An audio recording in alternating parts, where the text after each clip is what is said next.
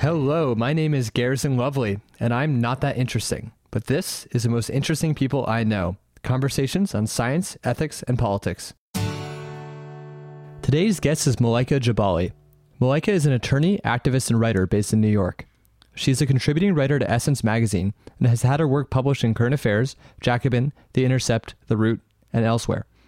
She's written on many topics, including police shootings, white nationalism, black radicalism, and hip hop. She has also done excellent reporting on the dramatic declines in black voter turnout in Milwaukee during the 2016 election. Malaika makes a persuasive case that these declines help explain Hillary's loss. The real reason for this drop are at odds with the narrative advanced by the Clinton campaign and Democratic establishment. They also chart a path forward for 2020. In addition to this reporting, we discuss how the DNC fails to learn from its mistakes, the corrosive impact of wealth in politics and music, Bernie and race, Bonnaroo, political labels, Black Panther Fred Hampton, why Joe Biden should stick to eating ice cream, and the mysterious deaths of Ferguson protest organizers. I should note that this episode was recorded before Joe Biden declared his candidacy. Malaika wrote a Jacobin piece about Biden that is linked in the show notes. I hope you enjoy the show. Malaika, thank you so much for joining us. Thanks for having me. So, I just want to start with uh, how you got into writing. Can you just tell that story? Uh, there are a couple of versions. I'll give you the shorter one. And it was that I needed a creative outlet while I was in law school. I planned on being Beyonce's background dancer. Shout out to Homecoming. The album is great if you haven't heard it, everyone. And I did not do well at like one of the dance auditions that I had, one of the last ones that I did. And I said, okay, I, I need to do something else. So, so you were like in the process, you were really. I was like, I trained, I had done like, I had a wide like background in dance, um, all types from modern to jazz, etc. And I knew that I liked to write, but mm-hmm. I never imagined that I would do it in any sort of professional capacity. So after that, I was like, I need a less expensive hobby. And I started writing. And I knew I always wanted to do something political. I studied political science in undergrad, but I focused on kind of African American political science and political issues. And it just kind of worked out. People accepted it, you know, unlike with my dance auditions, I didn't get constant rejection. You get a, a, lot of rejection, yeah. which prepared me for the rejection. But I got some, you know, yeses and was like encouraged to keep doing it. So I did it. Cool. What was your first like big piece that kind of got opened the door for the others? Uh, a big one, I would say. I don't know. I mean, I think especially when you're freelancing, you have a whole no- a whole other career. Mm-hmm. It's hard to tell what leads to what. Um, the one that I was really excited about that was like a long form narrative was something on Southern hip hop. So it was culture, had nothing to do with politics, which is what I've been doing a lot more now. Mm-hmm. Um, and that was like Solange's website um, for Saint Heron. Oh, cool. Yeah, I've been I've had a long game with Beyonce. Yeah. um, and so she like retweeted a lot of my passages on Twitter. So that was the first time like someone well known kind of responded to something that I wrote. That's cool. She, yeah, she didn't cite me. She acted like it was something that she wrote, but whatever. I oh, still, man. You got to tag people. It just give I credit. know. I was like, hey, girl, thanks. I did this. Anyway, um, but yeah, that was kind of the first thing where, where people noticed. And then maybe polit I don't know. And then politically, it's it's hard to tell like where that kind of blew up. Yeah, I, I think I mean I first discovered you through current affairs, like many of the guests that I've I've had. Um, you wrote a piece called "The Color of Economic Anxiety." Yeah, um, we'll get into that a little bit later, but. Um, actually, let's let's just talk about it now. Like, sure. what, what's the thesis of that piece, and, and what did you do to prepare for it or write it? We often think about the Midwest as these blue collar, white, Rust Belt voters or workers. And we tend to not think about the variety of ethnicities and religious backgrounds that are based in the Midwest. And that was also kind of stemming from my own ignorance. So I wanted to tell a story about economic anxiety from the lens of black black workers who have had generations of, of families in this region, kind of stemming back from the Great Migration.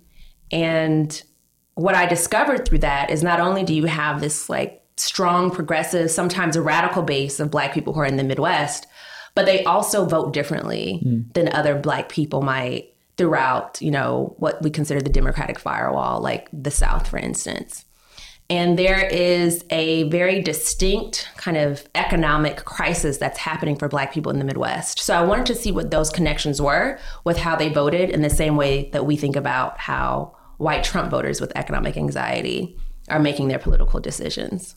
Yeah, yeah. So I think like when you say economic anxiety in the context of the 2016 election, to some people it's almost a dog whistle for like excusing white racism um, which is kind of crazy to me because if you look at the numbers, uh, people experiencing economic anxiety, whether we define it as like unable to, you know, afford a five hundred dollar, you know, unexpected fee, um, or like being in debt or whatever, like are disproportionately people of color. Right. And when you look at the Midwest in particular, what stood out to me, and I'll say Milwaukee because that's where I've been concentrating my work. Mm-hmm. In 1970, kind of the height of the manufacturing industry, 54% of black men were employed in manufacturing versus 20% of white men in Milwaukee. Mm. So we were disproportionately engaged. By we, I mean black men, black people mm-hmm. were disproportionately hired in this sector, employed in this industry. So if you can take that a step further and say, well, when we have deindustrialization, when we have offshoring, when we no longer have these jobs, who was that impacting the most? And it was concentrated in black communities. So when we lost that, when we lost that kind of economic stability with people with union jobs and you know benefits with this labor sector, you're going to end up with a lot of families who are reeling from an economic crisis, and it's an economic crisis that's been ongoing for 40 years. Yeah, yeah. I mean, so what made you choose Milwaukee uh, when you were focusing on this piece? Because that's really what it's about. Mm-hmm. But it's, it's, telling a larger story. Right? Exactly. It's telling a larger story of the Midwest, but I focused on Milwaukee a, because of the data. The data was leading me there. Mm-hmm. I noticed it was kind of footnoted in various articles, so people really weren't kind of getting into the juicy details or the nuances or talking to people. Uh, there were a couple of articles about it kind of in the mainstream press. Um, one that I can recall explicitly was the New York Times. They did a piece on it. And I'm also an organizer. So I work in the East New York community organizing Black, just working class, everyday people to get involved in electoral politics. And in 2016, after the election, we said, how is this going to impact us? Let's think critically about it. Let's be strategic about it. And let's see if we can align with some elected officials who can do something about this Trump presidency. And it was through that, it was literally a presentation. We had a town hall meeting, and I was doing research to analyze the election. And I said, well, Milwaukee had the steepest you know decline in black voter turnout in its recorded history. Mm-hmm. What is that about? Um, and I noticed that these sort of swings were happening in other Midwestern states, but I did not know much about Milwaukee. So the first thing was the data that was pointing me to the Midwest as a larger region. But then out of just kind of curiosity, I said, well, what is it? What what more is there to learn about this city? So the more I dug, the more fascinating it became and that became the focus. Yeah, I mean, so I don't know if you recall this, the stats off the top of your head, but like you're painting a picture of just kind of urban despair yeah. uh, to the greatest degree imaginable in like an American city where you had like very high rates of employment among yeah. like middle middle uh, age black men dropping to like what do you remember the numbers? Yeah, so it was about uh, I want to say 70% in their prime working years. So that's 18 to 54 in 1970. Were employed. Were employed. Mm-hmm. That dropped to about between 40 to 50%. So it's I think it's 47%. It was less than half of black men in 2010 were employed versus about 70% in 1970. And so where where are those people who aren't working? You can basically look at sociologists and say and look at their research. Um, I'm not sure how they count the incarcerated population, but a lot mm-hmm. of people would say that they replace a prison policy, a jobs policy with a prison policy yeah. because half of black men are incarcerated in Milwaukee, and it's the steepest incarceration rate in the country. Um, there are a number of gig jobs within the gig e- economy. So these are like part time jobs that aren't paying very well. There was a gentleman that I interviewed, Wendell Harris, who had one of those jobs with a company called A.O. Smith. It was kind of the central economic engine for uh, one distinct community in Milwaukee. He was able to retire from there, but right now, in addition to, I guess, volunteering as a school board member, he also rides, drives for Lyft. Mm.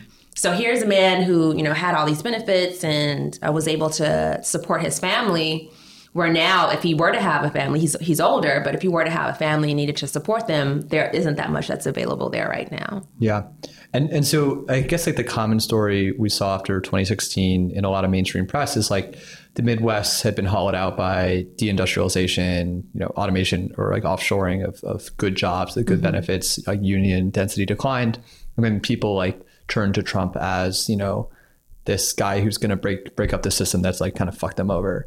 Um, but you, you paint like a different picture in this in this piece. Yeah, to me, the story of 2016 is a story of non-voters. Mm. I think we can always look to uh, Trump's bigotry and sexism and um, just basically a, the fascist regime that he promotes. I think can never be underscored, but at or you know underrated. Yeah. Um, but what we barely talk about is the fact that, like I mentioned before, Milwaukee had the steepest black voter turnout decline in its black voter turnout in its history. And what's the range on that? Is it like so? It was from, from seventy, so seventy percent, uh, six percent in twenty twelve mm. when Obama uh, ran, dropped to about forty seven percent. Wow! So less than half. Wow of the state's black population came out to vote mm. in 2016 and you can apply those statistics in you know other states in the midwest. So it also dropped in michigan and it also dropped in pennsylvania and in florida. Yeah. The democratic base lost a large chunk of their voters. And it wasn't just black voters it was also progressive white voters. Most of those people stayed home. It yeah. wasn't that they defected and went to the republican party they just said, neither of these options are great. I'm staying home. If you look at some of the data that's out there about voter suppression or people's interests in, you know, the candidates, one study from the University of Wisconsin Madison said that about 40% of people said that they either weren't interested or did not like the candidates, and that's mm-hmm. why they stayed home things that would indicate voter suppression, like the, the lines were too long or there was some issue with their voter ID, amounted to about 6%. So yeah. this is 40% versus 6%. Then the census also did a study, something that they do every election cycle when there's a general presidential election, and it found kind of similar numbers. So about 40% of people either were not interested or said that this their vote would not matter in this election. Yeah. I mean, so that, that was so astonishing to me because I heard about voter suppression and I thought that was like a pretty powerful explanation for a lot of like Democrats' failures in like a lot of states that are controlled by Republican governors mm-hmm. and legislatures. Yeah. Um, and I, am sure it varies state by state. Yeah. And like Stacey Abrams' election in uh, Absolutely. Uh, Georgia a clear was, example. You know, yeah. by that. I mean, so I would be cautious about applying any of this to any other state. I think mm-hmm. Wisconsin has very a very unique history and very unique political conditions that differ from the rest of this, the country. So I'm from Georgia. I've experienced voter suppression. I've seen it uh, with my own eyes. I was adamant against the voter suppression that was happening against Stacey Abrams. But Wisconsin is a little bit unique in the sense that it has a very strong progressive labor history, progressive politics in general. Um, I could get into a, a, whole thing with that, but I'll spare you on on that because I'm a little bit of a history nerd.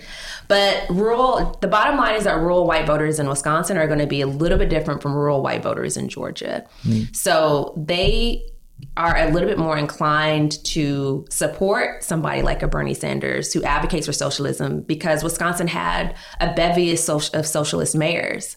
It was one of, it's always been one of the most progressive states in the country. So as opposed to them like kind of flipping over to Trump, many of them would stay home because he is too radical for them. Mm. When you look at the results of 2012, for instance, between Barack Obama, actually 2008 between Barack Obama and Hillary Clinton, it had one of the smallest margins of kind of like white voters and black voters voting for Barack Obama. You didn't see that throughout the country. So more white people were supporting Barack Obama in Wisconsin than almost anywhere else. Interesting.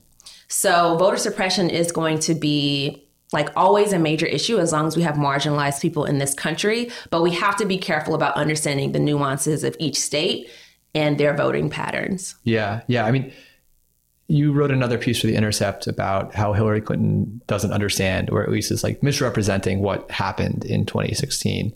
Um, and in that case, I think like she used voter suppression as sort of like a get out of jail free card. Um, can you speak to what she said and like why she was wrong? Yeah, uh, she it's it's a little bit convoluted, and I think she was trying to say it carefully enough so she would still cover her bases. But I think she said something along the lines of she started off her paragraph saying that the Voting Rights Act was gutted, and we have to be careful about that because it affects the vote. Mm-hmm. It affected me in Wisconsin. It affected, you know, Stacey Abrams in Georgia. So she tried to create this sort of symmetry between what happened with her in 2016 and what happened with Stacey Abrams in 2018. Yeah. And my argument in uh, The Intercept is that her analysis couldn't be further from the truth because a the voting rights act this is going to be a little bit technical i am a lawyer yeah. so it's, it's a little annoying but the voting rights act section that she's talking about section 5 which was gutted has the pre clearance requirements which establishes how states are supposed to uh, submit their plans, their mm-hmm. redistricting plans to the Justice Department. So they have like a history of discrimination in their voting practices, and they have to tell the, tell the Justice Department how they're fixing that. Wisconsin was not subject to one of those plans. So the, the gutting of the Voting Rights Act, Section 5, did not affect Wisconsin voters because they weren't a part of that. Yeah. A, in the Shelby v. Holder decision. And B, the voting rights, the voting suppression laws that they put into place happened in 2011. So that was several years before 2016, meaning if Democratic, you know, centrist and establishment elected officials cared so greatly about black voters being suppressed, they had years upon years to grassroots to do some grassroots activism to campaign there to get out the vote and to engage those voters. And they did not. And mm. they knew it was coming. Mind you the law did not even come into effect until 2016 so they had ample time to prepare themselves. So, in my view, if you are so passionate about voter suppression that you're talking about it, you know, with black voters at this huge historic event, then you would have invested some time and resources in those voters from the get go before it was time for you to run for office. Yeah. And even when it was time for you to run for office, you still didn't engage those voters. In 2016, Hillary Clinton did not go to the state when she was the Democratic primary candidate. This is just a few months after they're dealing with like a huge kind of uh, some civil unrest mm-hmm. in the city. She never stepped foot in the state, and her campaign operations were pretty paltry compared to dem- uh, compared to the previous Democratic primary um, with Barack Obama. Yeah, I, I, think there was a Michelle Wolf joke from the Correspondents' Dinner that like hit pretty hard, like about oh, I didn't know the Russians didn't let Hillary Clinton campaign in Wisconsin, um, and I think it right. just kind of belies this whole thing of like we don't have to get into Russiagate, but you know, Hillary Clinton and mainstream Democrats are looking for every reason to excuse their shocking uh, and frankly embarrassing defeat mm-hmm. at the hands of a like a totally incompetent uh, buffoon, buffoon, and you know they're going to come up with explanations that require you to not look too much into the details um, because the real explanations are just like such a shocking repudiation of like everything that they've stood for for you know decades. Absolutely. And it makes them very uncomfortable. And the idea of the piece was not to relitigate 2016 it was to say what are the same kind of tropes that the democratic party is repeating? And that seems to be what this the leadership of the democratic party is taking up as their mantle. Instead mm. of talking about economic anxiety in the midwest and even though the Democratic National Convention is going to be in Milwaukee, we haven't heard them engage like black voters or engage this idea of economic anxiety for people of color in the region. Not once yet. It's still voter suppression, it's still Russia, it is still this Mueller report, all these other issues. Hmm.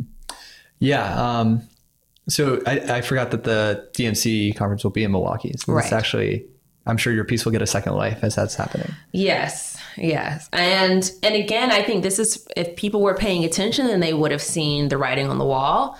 So uh, that piece again was also to me about saying that the Democrats are just out of touch and out of step with what the base of their party is experiencing. Yeah. I mean, what's astonishing to me is that uh, the Democratic National Committee has very strong incentives. Well, maybe they don't actually, but let's assume they want to win. You know, let's assume they want to win elections. Um, it seems like, and let's assume they also want to preserve Hillary Clinton's image of herself in the eyes of like the base. Um, you'd think they'd allow her to say things that are not true uh, to like kind of excuse her own performance but then internally like do a lot of soul searching look at the data i mean you didn't have access to any privileged information right you just No. use like academic research Literally just like the census. Just Yeah, go on, yeah. go online. It's all free. And- And you'd think that like, you know, they would actually really dig into like the real reasons why they lost. And I think you make a very compelling case in, in the color of economic anxiety and, and some of the other pieces you've written that the way for Democrats to win is to energize voters who would be their base but are just too disaffected to even vote rather than focusing on this like proverbial, you know, white middle class, like suburbanite in Long Island that like Chuck Schumer and Nancy Pelosi are courting and, and thinking about all their decisions through through the, that person's eyes. Right. Um, but I mean, it seems like they either have incompetent consultants or strategists, or their donor base just like won't allow them to use the kind of messaging and policies that would actually appeal to those people. Um, uh, do you have any like, explanations as to like why they're not? They don't seem to be learning their lesson. I think it's a combination of what you said and also an unwillingness because they're also in the elite. And Nancy Pelosi, I don't know how much money she makes, but I think she's one of the top like She's worth a bit. congresswomen. Yeah, with her, you know one of the highest net worth in Congress. And I think that's really what it comes down to. I think it's them not uh, having a ground game of activists and organizers who are a part of their network. I think it's not wanting to offend uh, the people who are going to be funding their campaigns. And I think it's not wanting to accept something that will it will dip into their own, you know, well-being if they have to start thinking about I might have to give up a little bit more. Yeah. Yeah. Yeah. I mean, I guess it's like, yeah, what are the incentives that really are motivating your decision making? And I mean, there's a theory I've seen mostly from the left, and like I haven't dug into it in too much detail that like the Democrats don't really want to win. Like they they want to keep getting elected, they want to keep pleasing donors, um, but winning forces them to actually do, Do things stuff, govern. and be held accountable for it. And like the Republicans have actually kind of had this challenge of like you spend eight years railing against Obamacare and saying you're going to fix healthcare, and then you get in and you're like the the dog that caught the car, and you've got to Yeah, uh, do actually do something. something now. Yeah. I mean, I don't I don't know. but I mean, the way that they're acting it's it's not very uh encouraging that Yeah. they're looking for winning strategies. Yeah, And I would say encouraging for, you know, the average Democratic voter. Like I vote for Democrats, especially in local elections. Mm-hmm. But I, you know, I've definitely abstained from some elections and done write-in votes. I would never vote for a conservative. But I I'm coming from kind of a, a black radical like background. Mm-hmm. Both of my parents were activists. I've surrounded myself with black radical activists all my life. So to me, it's about drumming up a, a, a base of just kind of grassroots thinkers and radical um, activists to be able to always have this community and a strategy, whatever is happening in electoral politics, especially federally, because we know that for the most part they don't try and speak to Black voters with subs- with substantive issues. So I think it's important for Black women like me, Black you know, Black people across the spectrum to be able to empower their communities and to build you know organizations outside of that yeah. I mean, I think we've seen with the new class in Congress, like the power of uh, elected official who's willing to sit down with activists and actually be like, "What What are you trying to do? How can I help?" Right. Um, I mean, AOC joining the Sunrise Movement's occupation of Pelosi's office, like kicked off the Green New Deal as we know and the conversation around it. And like, that's not to discredit any of the work that was already done, like to make that possible. Um, but you know, you just I can't see Nancy Pelosi or Chuck Schumer having a conversation with activists um, and having it not come across like uh, Dianne Feinstein talking to the children who like protested in her office. And like these people are just not comfortable speaking to somebody somebody like you who's going to be like pushing them on on these issues and is not just like a big money donor who is going to like whisper in their ear and tell them what to do. right i mean and i i have no idea what um what it's like for a, a legislator being in congress um i work in um local like the local legislative politics in New York City. So I'm sure you can't really compare it at all.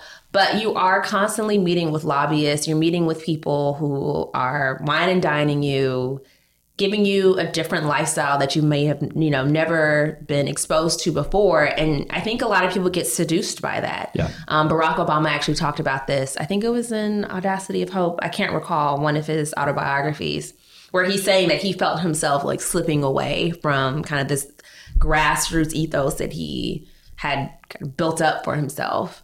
Um, and that really does take a toll on your politics. Yeah.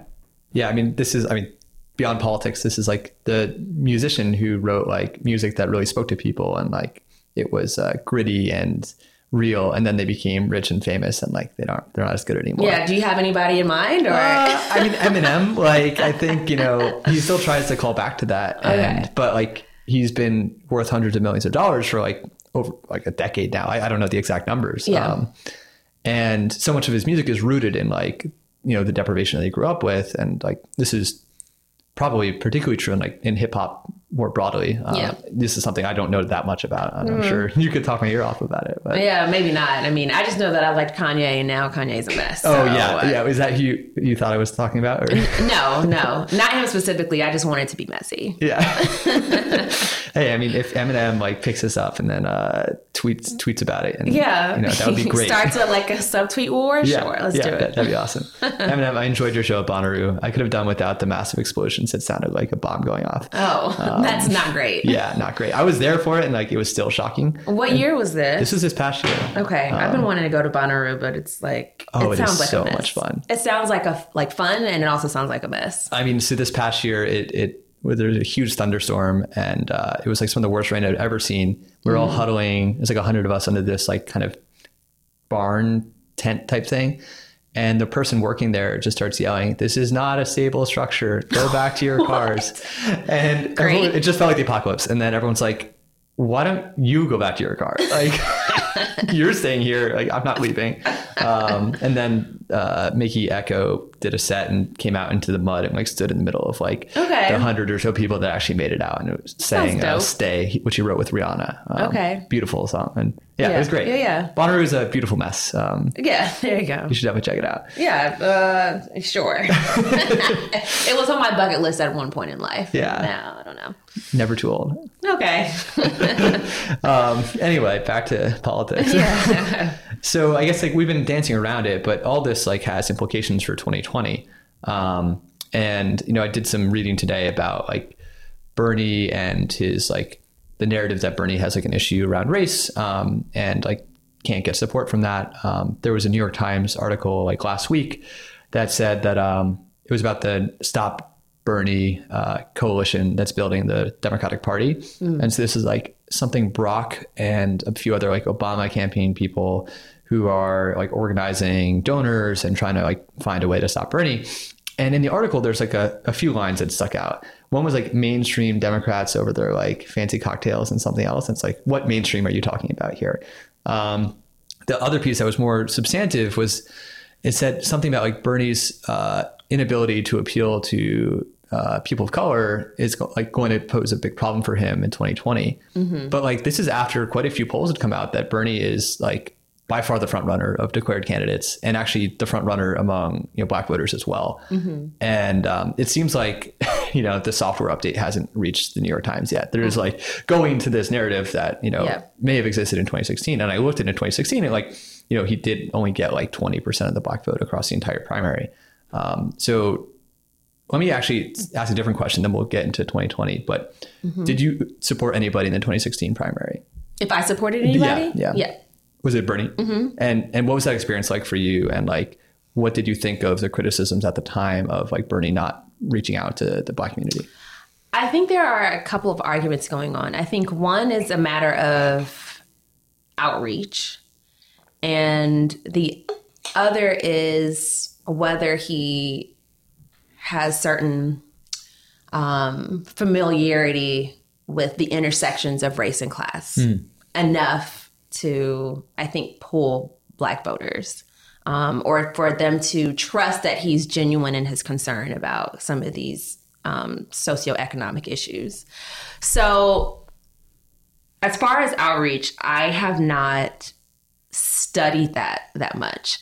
Um, my experience in 2016 is that from going to his rallies and I, you know, I'm saying this as somebody who's a journalist, but who's also a human being who votes and does things and is involved in political life. So we typically like don't, you know, we're not um, this open about like how our, our voting choices matter and, and what we're doing. But, you know, I'll talk about it here. Yeah. And observing that and also volunteering for his campaign, I saw more black people involved than I expected in Brooklyn. I don't know what it's like, you know, in Louisiana. I can't say what it's like in California. But I saw more black people in my sphere who were supportive than the media would have told me otherwise. Um, but I don't know how much stock we should put into that. you know, I deal with a lot of people who are involved in politics who um, work on these issues on a regular basis and they're looking at these policy things. So my experience is like I think one thing that we can consider, but I don't I don't think it's necessarily fair to apply it to black people across Yeah. the board, seeing as, you know, how the the results turned out. Yeah. Um, he had like an all white campaign staff, I think, in 2016, um, at least according to the press that I read. But that's very different now. Um, Right. It is. And so with outreach, I'm not, I can't, you know, I can't speak to that too much, but I will say that there's always room for improvement when it comes to reaching out to uh, the Democratic base and Black people in the Democratic base because I actually had some reservations about, you know, uh, Bernie Sanders this time around because those things didn't really seem to change very much in terms of how he was speaking about some of these issues where there was still almost this default to whiteness when we think about, you know, the working class and who he's appealing in the Midwest. There's still this kind of boxing in or compartmentalization of economic issues and race issues that I've observed um, when he's talking about some of these things, though I have seen it increase. So, how you package it, how you package racism, your ability to be able to say that something, if something is racist, to call it racist mm-hmm. is going to be important for Black people. Yeah. Like, I think there was this whole incident, oh, I don't remember what. He said something about he doesn't think that people who didn't want to vote for Barack Obama are necessarily racist or something. like, it was like white voters who don't want to vote for a black candidate like aren't necessarily racist. I think was the quote. Like something being uncomfortable voting for a black person isn't necessarily racist. And so he was hedging on that. And Yeah. people pick up on that. Yeah. Or if you respond to a reparations question and say no, Mm-hmm. but then you're also asking, well, what does it mean? What does reparations mean? Why, why is the instinct to say no if Yeah. you're still asking questions about what people mean by it? Yeah. So those things are going to resonate with people. Um, I think he's going to be a front runner because he a has re- name recognition and he is doing all these other universal programs that will benefit us but that should not be kind of the default talking point yes he's doing these things but you have to know how to engage people Yeah. people don't vote just for policies they vote for your vision they vote for your sincerity they vote for how much they they feel that they can rely on you and trust you to fight for these things for people of all races Yeah. Yeah. I mean, so I guess I think that vision, sincerity, uh, the rhetoric, like all that matters from a engaging the voter base standpoint and like for, you know, just helping people tell stories about who they are. And as like a candidate and a president, you have to like do those things. But I guess like the case, the strong case to be made from like a Bernie supporter to, uh, for like why he's the best candidate for black people specifically would be that like universal programs will disproportionately help people who are like you know people of color. Um, criminal justice reform will disproportionately help like black and brown people in, in the United States. And like Bernie's probably going to be the most radical on on those issues. And so like from a policy standpoint, how he talks about things, which like I would share your you know uh, reservations about like that that line in particular that we just talked about. Like if that's not racism, like or at least yeah, maybe they're not racist themselves, but like if that's not a racist act, like what what really is? Um, but from a policy standpoint, like I don't know if I see the connection. And like on reparations, you know, Bernie will say I don't support reparations, but I support X, Y, and Z, which like will like disproportionately help you know uh, black people. But then other candidates say I do support reparations, but they actually support some like milk toast thing that like isn't reparations as anybody would understand it, mm-hmm. and their other programs aren't nearly as helpful for for poor people and black people. Like, then I I don't know. I'd, I'd rather have the unbranded like policies that help more people. I think people who, like me, who mm-hmm. look at politics every day, we're involved in policy, like that's my job, will see those distinctions. But when you're reaching out to the average voter, how you say things matter. Yeah. Otherwise, we wouldn't have kind of this. Um, these comparisons to make between somebody like Elizabeth Warren and Bernie Sanders. When he talks about like the working class, when he talks about class oppression, there's a passion behind that. When he's talking about foreign policy and he's talking about, you know, Israel being having a racist regime, people feel that. Yeah. People want to feel it when you're talking about race too. Yeah. And that's going to be important. So for folks who are aware of these uh, policy distinctions, they will have reservations, but they might still vote. Yeah. But when you're trying trying to reach, reach people on the margins, the ones who are non-voters, the ones Mm-hmm. who sit home when you know uh, Hillary uh, Clinton and uh, Donald Trump aren't speaking to them, that's who you have to reach. You have to reach those people who can tilt an election because there's a difference between you know 20,000 votes or 40,000 votes in a state. I think Hillary Clinton lost Wisconsin by 22,000 votes. Yeah. So no one's going to be peering into, you know, all of your other substantive policies if on the face of it your very first answer to something is like, nope. Yeah, yeah. nope, I don't believe it. Yeah. Like, you know, Yeah. it's, it's a tone. Um, and that's what politics is about. Unfortunately, it's not just about policy. Otherwise, it would just be called policy. It's Yeah. politics. you have to reach people. You have to campaign. Yeah. You have to win people over. That makes no, that makes sense. Um, who of the 2020 candidates do you think is speaking well about this? Um, I, to be quite honest with you, even though this, you know, we're talking about politics, I have not gotten into much of the rhetoric of the candidates because I've been focusing on kind of these Black economic anxiety issues. Um, from what I can tell, I think Elizabeth Warren has done a better job about these intersections of identity and class. Um, she gave like a really like warm example of her being, you know, a young woman and seeing her mom, for instance, like working because I think her dad lost her job. And that kind of conversation resonates very well with people. Her talking about kind of black maternal health. There's a there's a sort of warmth that that she applies to how she thinks about um, class and race that that I think resonates more. Everybody else, uh, if honestly, if the conversation is not about Bernie Sanders or Elizabeth Warren, I think it's pretty fruitless. Yeah. Because whenever I hear, you know, a Cory or uh, um, Julián Castro talk about this stuff, I'm like, I, I don't. It's to me, it's, it's disingenuous. So I can't even. It doesn't resonate with me. Yeah. Yeah. I mean, I think, yeah, I've been very impressed with uh, Warren's candidacy so far. And on a policy front, she's just like generating like a ton of really great ideas. Um, It's, it's funny, like you're describing her like t- as talking about this as warm. And that's not usually uh, an adjective that people associate with her. I think like they see her as like super smart and like maybe like a bit removed, but she's also like fiery and Yeah, she's everything. a policy wonk, but when it comes to how I've heard her talk about some of these race issues, there's a little bit more nuance involved. Interesting. Um, and so I guess like Cory Booker to, to listeners who are like thoroughly up the left, they probably don't like Cory Booker and they probably have like a bunch of reasons why. But Yeah. to somebody who like doesn't know much about him or kind of just knows his persona, like why do you find him disingenuous on these issues? I think it's just looking at a it's the way that he talks about things. So he's speaking the same language that he spoke in 2004. I remember seeing him at a Democratic convention. I think it was in Philadelphia. It was the first time that I had a chance to vote.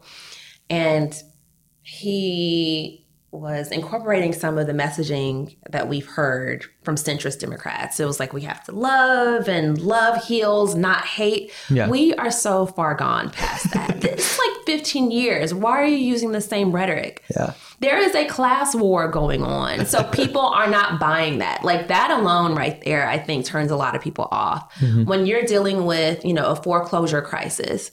So you have 2004 and then 2008 is when you've seen like the decimation of like black people's wealth, black Yeah. people's home ownership rates. And if you're still talking about love and kindness and reaching across the aisle, you have not learned any lessons from the Great Recession, from you know how black people have been targeted from the the wealth disparities that we have been seeing just you know magnify um so yeah folks aren't aren't going to buy that Yeah. I mean, so I guess like I'll try and make the case for for why he might be appealing. I, I don't personally support him, but um, was a question why he was appealing because that's how much I don't think he's appealing that that's where I turned yeah, no, I mean, I think uh, some people might find that refreshing. There's people that like civility politics, and Yeah. it's like I think we'd probably agree that we don't support civility politics. Mm-hmm. Um, but you know, like he he did seem to he did some like pretty admirable things as like mayor of Newark, and like kind of put his money where his mouth is, like doing hunger strikes and um, you know. He like saved somebody from like a burning building. Like he seems like a decent human being, and, and at least like isn't. It'd be way creepier if he's talking about like peace and love and has like some like crazy, I don't know, like you know horrible thing in his past that gets uncovered. Um, but I, I feel like that won't happen. Um, but I guess like yeah, his ties to pharma um, and his vote on like a particular bill, I think turned a lot of people on the left off, and like his support for charter schools and like some meteor things as well. Yeah. I mean, those are the main policy things that I think of when I think about Cory Booker.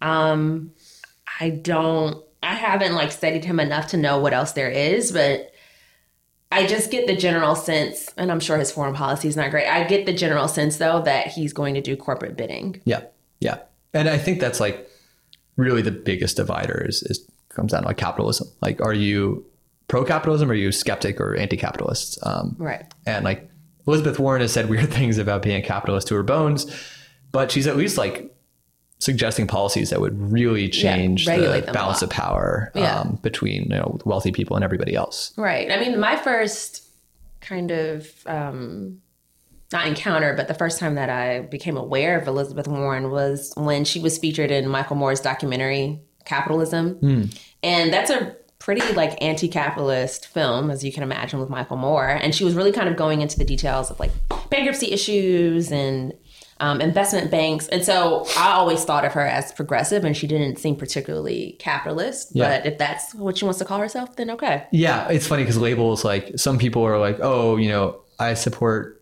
Bernie because he says he's a socialist, or like I don't support him because of that. And I, I don't know, these labels are are tricky. Um, you know, when I decided to identify as like a democratic socialist, uh, it was sort of it's a word that turns people off, and I find that I can talk to most people that I know about like single payer healthcare um, or like universal programs that are of the socialist, you know, strain and they they're on board with it and they like the idea of you know regulating businesses and like a green new deal and, or, and at least in principle. But then you use the word socialist and they like shut down. They go oh it failed it's failed everywhere. It's been tried or like um, you know people are going to go to the gulags and you know it's just like all these silly things which i mean you have to reckon with because people have done bad things in the name of socialism um, and in the name of like pretty much every other ma- major ideology. But I al- almost wonder if like the labeling matters a lot less than you know we we might think. Yeah, I I don't really talk about, you know, the fact that I'm socialist. I remember the first time I kind of talked about it publicly. I was in a classroom in grad school and we didn't talk much about like structural problems. It was at the School of Social Work at Columbia University. And with all of the kind of social welfare policies that we're talking about and the uh, populations that we, you know, deal with, which is usually low income people of color, communities of color, no one wanted to talk about systemic failure. It was always about looking at sort of therapy and psych- psychological issues um, to address on a very micro level. So I raised this in class once and I said, well, I don't know how we even got on this subject, but I said, well, what, I mean, can we start thinking about uh, economic systems and how this affects people? Like, what about socialism? And my teacher, this was in 2008, 2009, maybe. And I was also taking a class on um, securities regulation at the law school at Columbia Law School. So this was all fresh in my in my mind. I'm like, Yeah. capitalism is a failure. Yeah. like we keep going through these Financial crisis is like ongoing at that point. Right, Like, exactly. Um, so people who are graduating were going to have problems finding a job. It's like, well, can we start thinking about these systemic issues? And the way that she looked at me, she called me over after class and said, "You're smarter than this. Like you're smarter than to bring up, you know, this alternative." um, economic system in a class where we're dealing with, you know, social wel- welfare. so it just was very, it's very bizarre to me. And it kind of taught me how to, I mean, it didn't change my, you know, um, fundamental outlook on the world, but it definitely like raised my awareness of how these words come across when people just are unfamiliar Yeah. with them. Yeah. Um, and so people in the class were like, "What? No, this was like a dirty word at the time." Yeah. So first of all, like I'm just like hyped that it's talked about so openly. Yeah.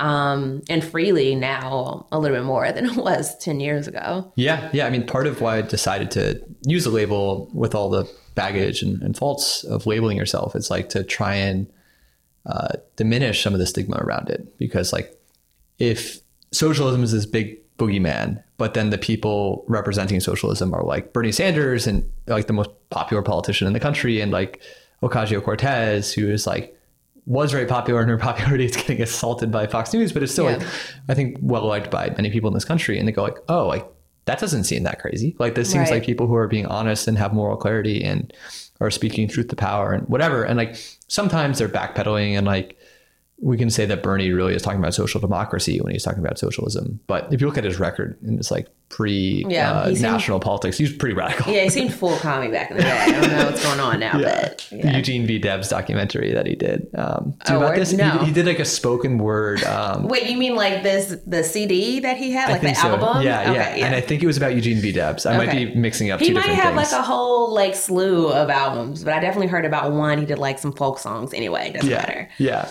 I mean, I think like if you were to talk to Bernie one on one and not, it would be off the record. Like he would probably be pretty candid about being like much more radical than he purports to be, but just be like, look, America is not ready for that. Yeah. you need to like diminish the power of an employer in the you know employer employee relationship through like single payer.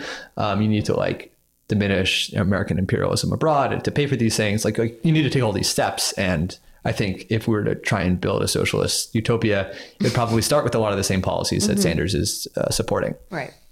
Um, so yeah, I, the the thing like you're smarter than this that that really resonated with Yeah, me. I still remember that. I was like, "What? This is." it was so bizarre to me. I was like, I feel like if you are smart, then you would know that this is. We need an alternative Yeah, because I mean, what people are experiencing right now cannot be cannot be it. yeah. I mean, and if you it's go, unsustainable. It's- it's Environmentally, uh, Yeah. you know, there will be some kind of major social unrest if like people's lives just keep getting worse as like costs of you know housing and healthcare go up. Right. And I think if more people knew just how much more like socialism was in the public consciousness before, you know, the Cold War, then I think um, some minds will change. I remember doing a piece on kind of uh, capitalist interests in the publishing industry, specifically in, in news, with um, a class I was taking by a professor named Patricia Williams. She's like one of the preeminent scholars on critical race theory. Okay. And a lot of her stuff re-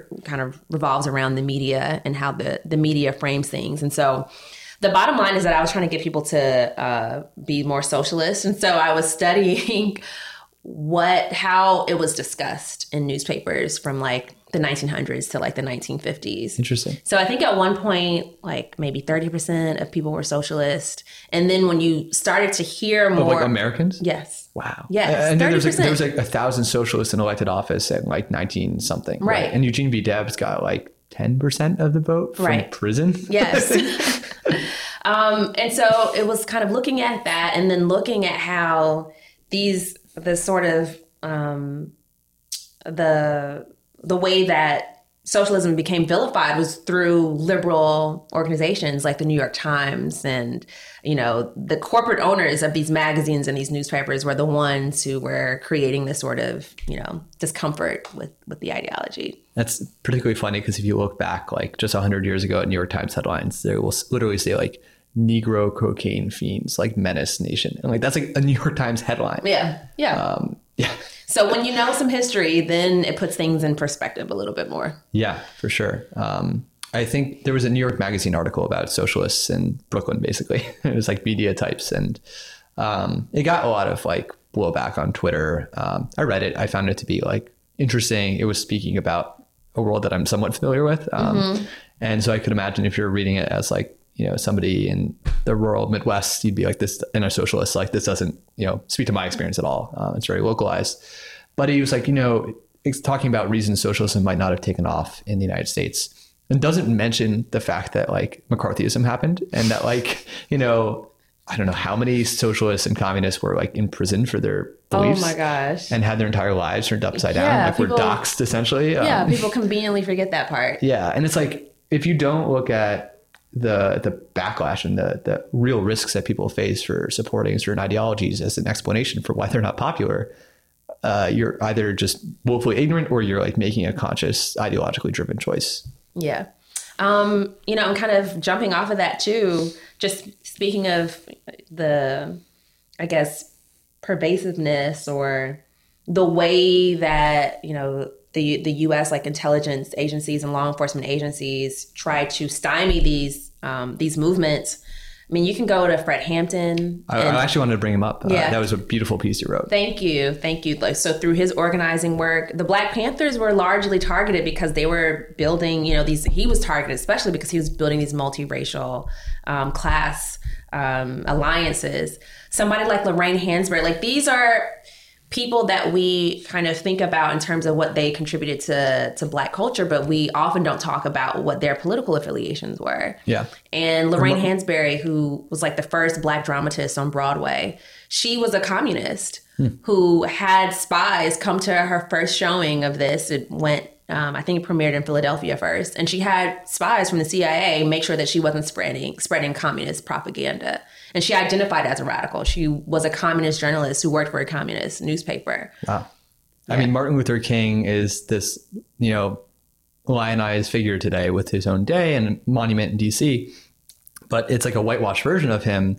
And the reality is, like, he was really unpopular at the time of his movement. And when he turned against the Vietnam War in particular, um, a lot of the mainstream supporters he had broke with him and like vilified him. And, um, you know, I think we misremember and like there's a lot of propaganda around like what he would have said or done and and like you've got Republicans invoking his name and image to support all kinds of awful things and his speeches are being used for like General Motors commercials and It's the Super crazy. Bowl. Yeah. Martin Luther King was a staunch anti capitalist. Malcolm X identified as a communist. Well, I don't think anyone's claiming Malcolm X on the uh, Republican Party. well, well, no, I just mean in terms of in terms of um, kind of our understanding of how common it was to be Yeah. anti-capitalist Yeah. amongst you know black radical voices or even black voices that we consider a little bit more mainstream. yeah. Okay, can you speak about uh, Fred Hampton a little bit for listeners who don't know anything about him? Sure. Fred Hampton was uh, a very young leader of the Black Panther Party, and he became the chair of the Chicago or the Illinois chapter of the Black Panther Party. At 14, he did some organizing with the NAACP, and the FBI opened a file on him at the age of 14 because he was that strong at getting people to join the organization. Um, kind of relating to what I was saying earlier in terms of the proliferation of like our security forces and our intelligence agencies. The NAACP is a mainstream organization, but they were targeted, hot, you know, heavily by uh, the U.S. police state, and the attention, you know, got onto a lot of these activists at very young ages. I think he built the NAACP member- membership from like seven to five hundred members in less than a year's time. At a, as a 14 year old? As a fourteen year old. It's crazy. Puts us to shame. I know. like, what am I doing? and he applied those same skills to the um, the Chicago chapter of the Black Panther Party. And the Black Panther Party, as most listening would probably know, that they were, you know, anti-capitalist, Marxist in some ways, a revolutionary Black organization who believed in a self-defense, and also, you know, there were some, you know, disparities in terms of what people's ultimate goals were with the Black Panther Party. Somebody like Eldridge Cleaver, for instance, he um, wanted to take like revolutionary arms. Yeah. And He was a little bit more problematic. yeah, a little bit. And Huey Newton, you know, wanted to engage Black people through social services. Like, yes, our aims ultimately has to be like revolution, but how we get there is going to be different. Yeah, it's like free breakfast. The free breakfast program, which inspired the free lunch, the free breakfast program throughout the country, and it inspired federal policy, sickle cell, you know, anemia programs, after school programs. So really trying to reach the people. And Fred Hampton was known for that in Chicago. So the Rainbow Coalition that we associate with Jesse Jackson when he ran for president is what Fred Hampton actually started. So he had an ability to get people from all over the political spectrum and ideological spectrum, but you know, people who were working class basically, um, to come together. And so that made him a target of um, not only the local police forces, but the federal police. And in 1967, they got an informant to kind of infiltrate his group and assassinated him. Unfortunately, the way that the Black Panther Party is framed right now, it's always as this militant group that like had kind of this equal standing with with the police state, and they were fighting them back and shooting yeah. them back, and you had all these um, like shootouts. But people call that uh, a state assassination. Yeah. That it was a shoot in. Yeah. I mean, so, so like the details were like the informant from the FBI mm-hmm. drugged Hampton in his sleep. Yep. And then the Chicago police early in the morning fired close to like 100 bullets into his apartment. One bullet was fired back by yep. the Panthers. He was still alive, right? And then the Chicago Chicago police like shot him twice in the head, like yeah. lying on his bed in front yes. of like his pregnant girlfriend. Yep. And so the piece. This is like documented. Yes, it is. To some people, they'd be like, what? I know, like, it's crazy. And so the FBI conspired with the Chicago police to assassinate a political opponent um, who was guilty of organizing people for mm-hmm. justice. Yeah. Yeah. That's America. it's always been great, right? And, and you wonder why, you know, some people are upset with the lionization of the FBI and James Comey and and you know these institutions that have historically been used to oppress people of color. Yeah, um, whether it's Martin Luther King or somebody more radical like Fred Hampton. Yeah, like the FBI tried to get MLK to kill himself with like a letter. Hoover sent MLK a letter saying we're going to release photos of you like cheating on your wife unless mm-hmm. you like take your own wife, and that actually happened. Yeah. so COINTELPRO. Um, was you know the counterintelligence program was instituted to stymie you know black organizing. And these are people just fighting for justice. Yeah. Just regular old rights that y'all said we should have.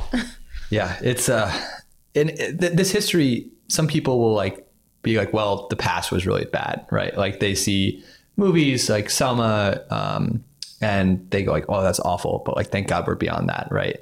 Um and uh, have you seen BlacKkKlansman I haven't. Oh, okay. So I I guess not too much of a spoiler, but you know it, it's it's quite good. It's set in the '70s, and like it really exposes the awfulness of you know white nationalism and white supremacy. Mm-hmm. And it ends with a montage of the Charlottesville um, protests and like very graphic footage and yeah. stuff I had not actually seen. And I watched it with my parents, and we were all in tears at the end. And mm-hmm. it was mm. like a very unsubtle but effective saying like, "Hey, this is still happening. Uh, this stuff is not ancient history." And I think you're not seeing as much, not as many claims that like we're in a post-racial society or anything like that with Trump in office. And he's really illustrated a lot of the still existing racism that's animating a lot of people's decisions and the hate crimes that pop up after his rallies are, you know, real evidence of that. Um, but yeah, I mean, what would you say to people who would be like, okay, yeah, the FBI was bad in the past, but they're okay now, or like police like aren't you know consciously trying to assassinate you know political opponents anymore? Um, you know people who are maybe not as aware of the history or don't see the connection to the present. I mean, what is their what's the ultimate point of that argument though? I mean, because they're not assassinating people, we don't have issues with American Progress, surveillance. like, okay, sure. Uh, they're not assassinating people, but I mean that just seems so such a bizarre barometer for yeah. our our value system.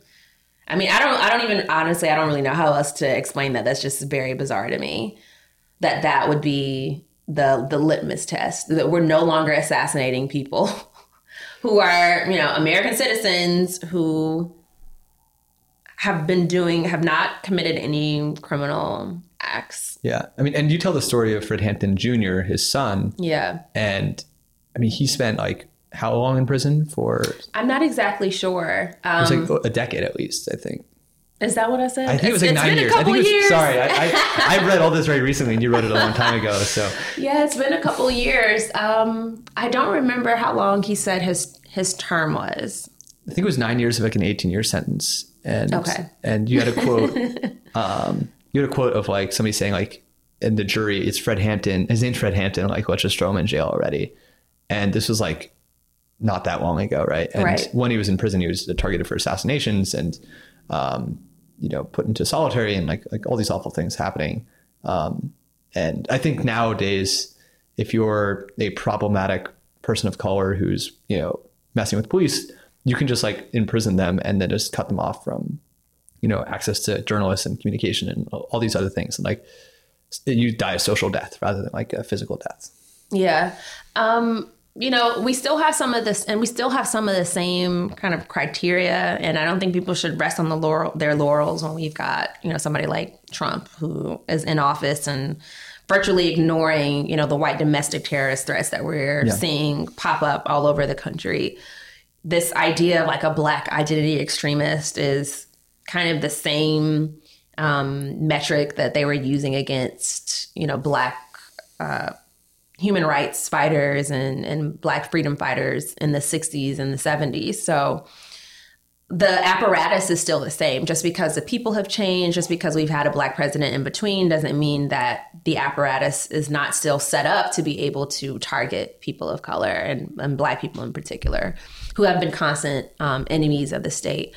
One of the things that I just kind of a, a local example, not local to New York, but something that I've been looking into is how this applied in Wisconsin. And looking at those parallels, you had Sheriff David Clarke. I think his first name is David. He was the sheriff at around the same time that um, a lot of the Black Lives Matter protesting was going on. And when you layer and kind of unpack the history of police surveillance in Wisconsin, you can see that he was just a part of a longer trend and it's just extended itself. So, for instance, the NAACP was a little bit more radical in Wisconsin in like the mid 1960s compared to the rest of the country. And they had this group called the NAACP Commandos, which was a more militant wing, kind of modeled a little bit after the Black Panther Party, where when they had protests and marches, they wanted to have like a security unit to make sure that the protesters were going to be okay. The police surveilled them. They uh, were working on a 200 nights or 200 days of marches for fair housing. This is just housing. This is about, you know, discrimination and segregation in, in Wisconsin. Well, fair housing is just the first step in the domino, you know. Of course, of course, to total dom- world domination. yeah, yeah. Um, and police surveilled those uh, NAACP commando um, members for like every single day of those marches. These these are folks who are just looking for you know a way to be able to to sustain their families and their lives without being subjected to segregated neighborhoods and police threatened them. They threatened um, them literally with, you know, with shotguns. They killed black men on a regular basis and called it a justifiable ho- homicide. So none of those things have changed as long as we still have those institutions in place. I mean, yeah, if, if these things were happening in another country, especially one that is not a client state of ours, you know, the United States would be very quick to label these things as like anti-democratic, uh, you know, authoritarian, oppressive police state actions. But uh, it happens domestically against you know certain groups of people historically, and this is something I, I definitely need to look into in more detail. But a lot of the organizers in Ferguson um, have been killed, like in kind of mysterious circumstances, Yeah. like in the years Or that died followed. mysteriously, or, you know, yeah. And I mean, I don't want to get too conspiratorial, but it would not surprise me that much if maybe they were not killed by police actions, but like if police were not vigilantly looking into the reasons why this happened.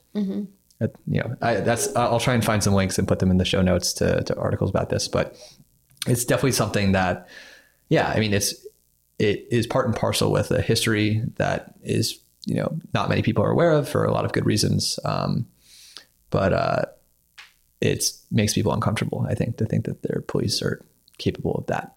Yep. Um, so I want to, this is an awkward transition, but back to 2020, there's one Yeah. candidate that is actually the real front runner, if you ask some people, um, who also has the highest net uh, favorable scores among black voters, and that's Joe Biden. Um, do you like, what is your take on Joe Biden's candidacy and his record? And, and like, why do you think he's so popular? The my unscientific answer um, as to my take on Joe Biden is that he needs to sit down. he seems like Have you seen the, the video of him uh, telling a person in a wheelchair to stand up so everyone can give the person him a hand? And then he's like, "Oh, Frank! Oh, I'm so sorry. Everyone stand for Frank!" And like applauds. Yeah, it's it's, the classic Joe Joe Biden. guy. classic Joe. You know, he really recovered quite well though. Like you can see why Everyone he's still up for Joe. yeah yeah. or whatever, Frank or whatever. um, oh my gosh, there's so much that I could say about Joe Biden, and I think people unfortunately have a lot of amnesia. Yeah. They may not realize that he was the architect behind the uh, crime bill, or what we you know colloquially call the crime bill, 1994.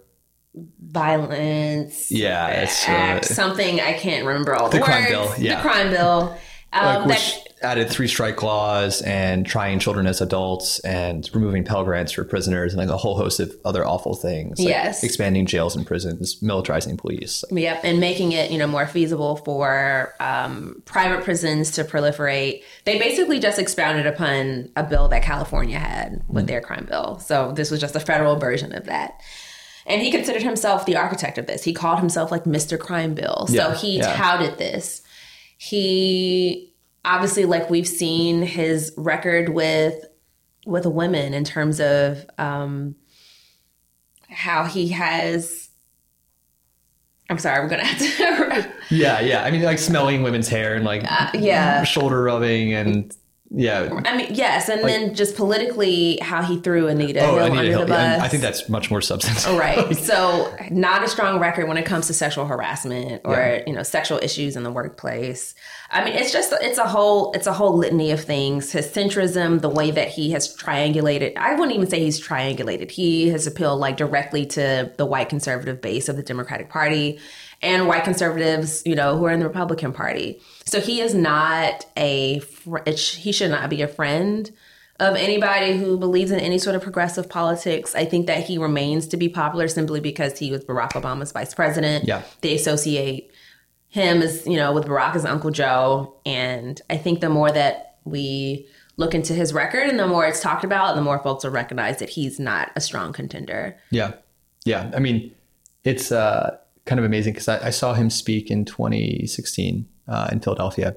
And I kind of knew him as like the guy who did dumb things and said funny things by accident, uh, Yeah. who was standing behind Obama when important things happened.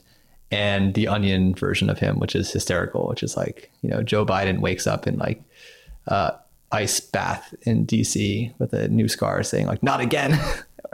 and you know it's just like a funny guy like you know this like goofy old old man. But you look at his record and it is just so bad. Like in addition to everything you mentioned um, pretty much every vote that could have gone in favor of big corporations and against like regular people joe biden was there. And if not voting for it was like a, a co-sponsor of the bill. I mean he's from delaware which is like a state of corporations and banks and um, that's carried water for him his entire career. Uh, the things he said recently, like having no empathy for millennials, uh, it's just terrible politics and like Yeah. just wrong and, and dumb. And I, it's just kind of astonishing. I, I mean, the reality is most voters are exceptionally low information, and name recognition is like a huge explainer explainer for popularity. And most people aren't that ideological. So like Joe Biden's supporters, their number two choice is Bernie, and vice versa, which probably speaks more to their like overall popularity than anything else. Yeah, But like I think so. if you think of people as like ideological, you know, rational voters, it'd be like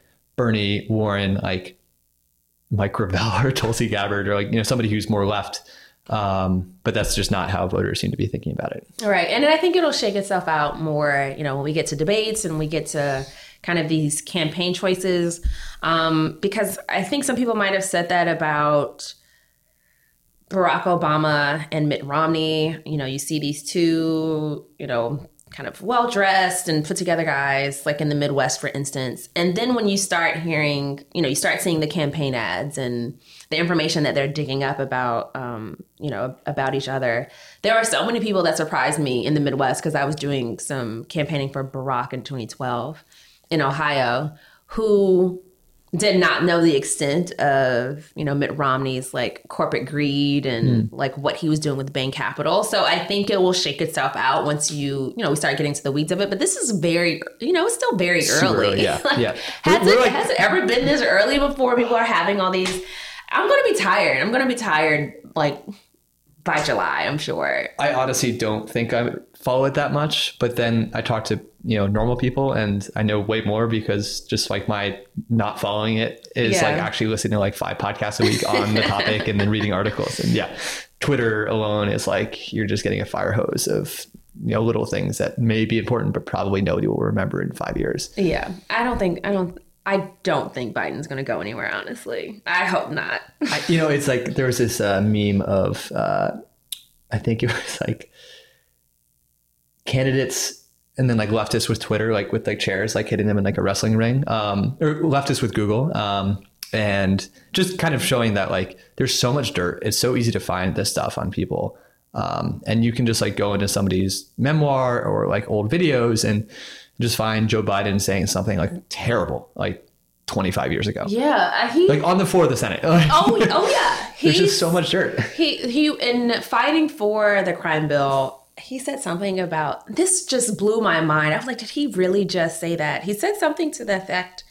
of you guys, you know, might want to string them up and, and hang them from a tree, but we're not doing that. Oh my God. He like his compromise position is to not lynch people. Yes. Jesus Christ. And this is what he's talking about with, you know, a bill that's associated with, you know, the incarceration of, of black men and this this is what this is the rhetoric that he uses. Oh yeah, he also like the eulogized Strom Thurmond, uh, like famous. Of course anti, he did. Of course you know, he integrationist. yeah, I mean, I hope. Uh, oh my god.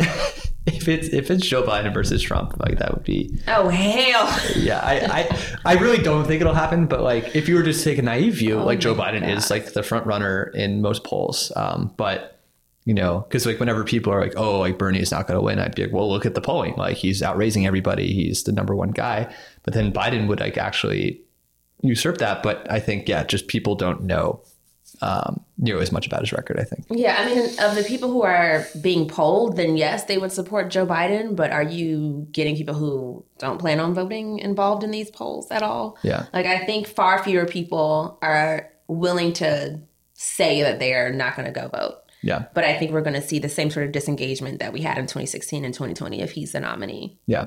Yeah. This a poll just released, I think, yesterday from Bernie's campaign. So take it with a grain of salt. But it was Michigan, Wisconsin, and Pennsylvania. It showed Bernie like leading by double digits in, in all three states against Trump. Uh, didn't show any other candidates, but given that Bernie's polling the best of the declared Democratic not, uh, candidates so far, I'd imagine that's actually like the best you'll see. Um, and you know, some people will say like Bernie hasn't been like subject to the onslaught that is going to come in a general election. But eh, I think that's pretty encouraging that three states that Trump won and like hadn't been won by a Republican in you know decades. Um, mm-hmm. Um, Bernie is like leading by double digits, which is what really matters come 2020. Right, and I think it's it should also be pointed out, and their team should hone in on the fact that that's where he got his highest black support. You know, it wasn't yeah. that great, but compared, relatively speaking, compared to, like to the rest Carolina, of the country, it's like much, much stronger, right? Right. It averaged at, at about 30% in those three states. And then when you add up some of the other swing states in the Midwest, it was at 30% compared to like 10% throughout mm. the hmm. rest of the other, um, like ma- major states in the Democratic primary. Yeah. Yeah. Well, it'll be interesting to see how it all shakes out. And um, I look forward to seeing more of your writing. And I think you're adding a really valuable voice to the conversation. Thank you very much. Thank you for joining us today. Thanks for having me. This has been the most interesting people I know. If you enjoyed the show, please rate it on iTunes. I don't know why this matters, but every other podcast I listen to asks people to do this. Music is by me. Podcast design is by Jacob Abrowitz. I hope you enjoyed the show.